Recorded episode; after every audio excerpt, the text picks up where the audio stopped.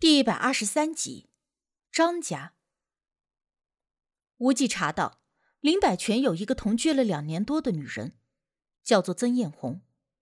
这个曾艳红本人现在带着一个一岁多的女儿，可能是林百全的骨肉。但是不知道出于什么原因，二人一直都没有登记结婚。如今这个曾艳红一个人带着孩子，过得并不富裕。之前我以为。这林百全就是一个活脱脱的骗子，但是没想到他还是一个妥妥的渣男，不禁越发的觉得那人面目可憎，心里暗暗的咒骂。曹凤玲气得深呼吸，有些大喘气，管家连忙上前给他轻抚后背，询问是否要叫医生过来。而无忌之所以能够确定这林百全果真会术法，是因为有一次。林百全购买了一些下降头时会用到的东西，因为这降头术所用的东西都比较特别，而且都是偏阴之物，一般人即便是迷信祈福，也绝对不会去买。并且就在林百全购买到这些东西的第三天，无忌发现他给一个之前有见过面的人下了降头，但并不清楚二人之间是什么关系，自然也就不清楚。这林百全为什么会给那人下降头？但是可以确定的是，他确实会术法，而且还是术法中邪门的一种。这么说，我女儿就是被这个混蛋下了降头害死的。曹凤玲立刻语声哽咽，怕若不是我们在场，这会儿就已经流下眼泪了。这个，我无法给你准确的答案，除非开棺验尸。无忌见曹凤林的呼吸稳定了一些，才说道：“提起开棺验尸，曹凤林依旧是想也没想就拒绝了。而无忌也并没有太坚持，毕竟这事儿究竟该怎么办，还得曹凤林自己拿主意，而他要做的事情都已经做到了。”对于无忌，不过几天就查出了林百全的根底，曹凤林多番的感谢，而我则有些好奇的问了曹凤林一句，问他打算怎么处理林百全这件事。曹凤林看着我，却没有正面回答，只是有些神神秘秘的说道：“有些事情，小姑娘还是不需要知道的好。”我悻悻的撇了撇嘴角。不说拉倒，反正跟我也没有什么直接关系。眼看着就快要到期末考试了，在学校的时间几乎都是让丁力给我恶补，也幸亏身边有他这么个学霸朋友，不然就凭我的这个成绩，垫底也不稀奇。这天，丁力正在教我解一道数学题，期间他忽然想起一件事，便压低了声音问我：“青儿。”你还记得张小梅吧？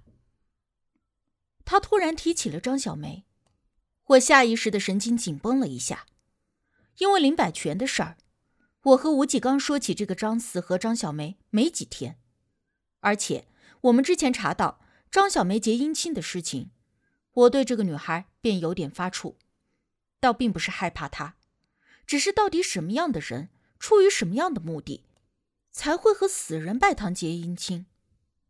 而且还是一个十六七岁的女孩，我总觉得能够做出这种事儿的女孩都十分恐怖。你怎么突然提起她来了？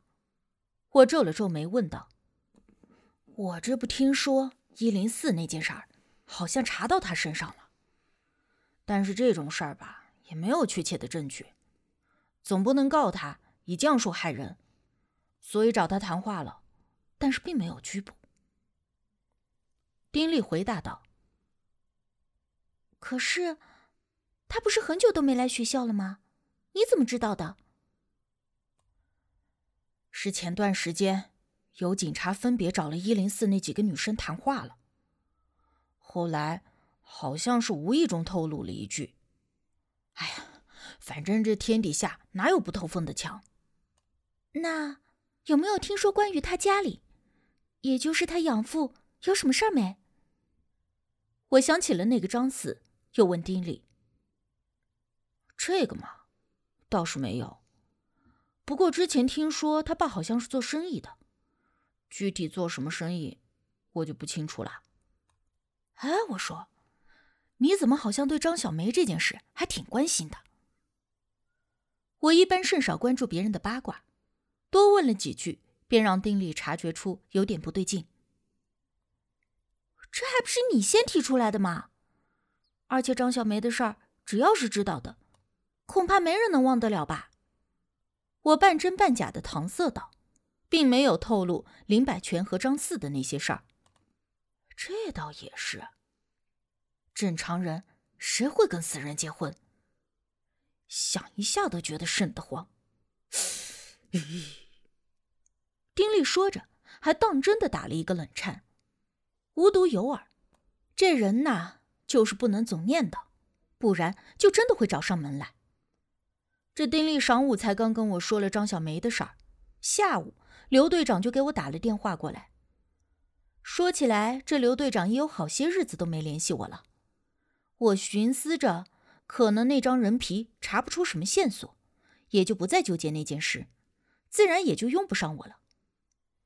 可是没想到，这才安静了几天。而接了电话之后，我有点意外，却又有点意料之中。刘队长想要我去一趟警局，他想要问一下关于一零四宿舍发生的事情当中我所知道的那些情况。我自然是答应配合，只是好奇的问道。刘叔叔，一零四的事儿都已经过去有段日子了，之前一直都没有动静呀，怎么现在突然又开始查起来了呢？刘队长说，这件事情他们一直都有在查，只不过是前段时间遇到了瓶颈期，而最近又得到了一些线索，所以才又开始调查。刘队长这话乍一听是没有什么问题的。但若仔细的想一下，这一零四宿舍发生的事儿，虽然闹得沸沸扬扬，还因此差点有人丧命，但终究也就只是几个女生疯癫的闹自杀而已。即便是能够查出几个女孩都是因为邪术所害，但这种理由并不能够作为证据。所以说，这件事情就相当于是到了一个瓶颈。想要书面上可以呈现出来的，看着像话的证物。根本就没有，而有的证据又不能作为真正的证据，所以这样的案件，警方如果全力的调查，也不过是在浪费人力物力而已。就连我都能够想得到的问题，刘队长不可能想不到。可是如今又突然开始着手调查这件事，恐怕最大的因由，就是因为发现了这个案件，或许牵连着其他的重大案件。放学之后。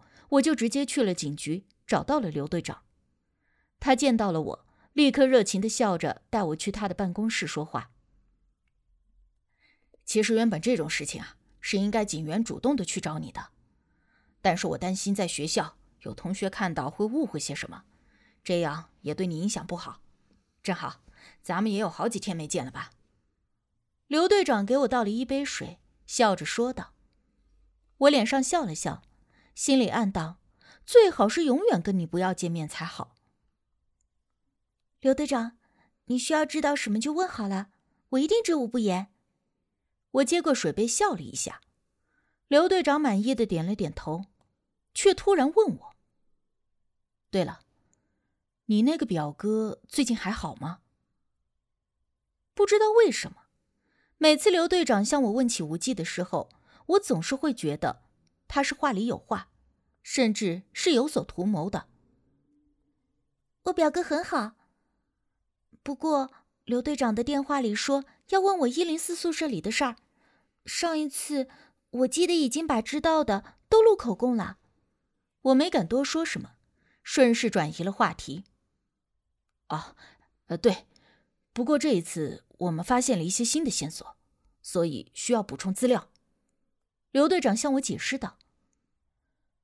后来正式开始询问的时候，刘队长第一个问题就是问我认不认识一个人，而后拿了一张照片给我看。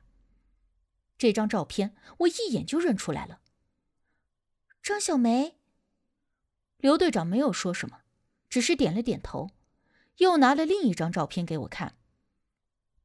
那你是否认得这个人？我看着照片上的人，剃着平头，穿着黑色的 T 恤衫，身材样貌都是很普通的中年男人，摇了摇头，说我并不认识。而刘队长却说：“这个人是张小梅的养父。”我闻言，目光一顿。那么说，这照片上的人就是张四喽？刘队长。为什么要问我是否认识张小梅的父亲呀？我有些奇怪。我以为你应该会认识他，因为我听你们校长说，当时一零四几个女孩中邪，是你帮助解决的。刘队长定定的看着我说：“我其实也只是碰巧知道一些方法，不确定有用，瞎猫碰上死耗子而已。”我依旧没有猜出来，刘队长到底想要说什么。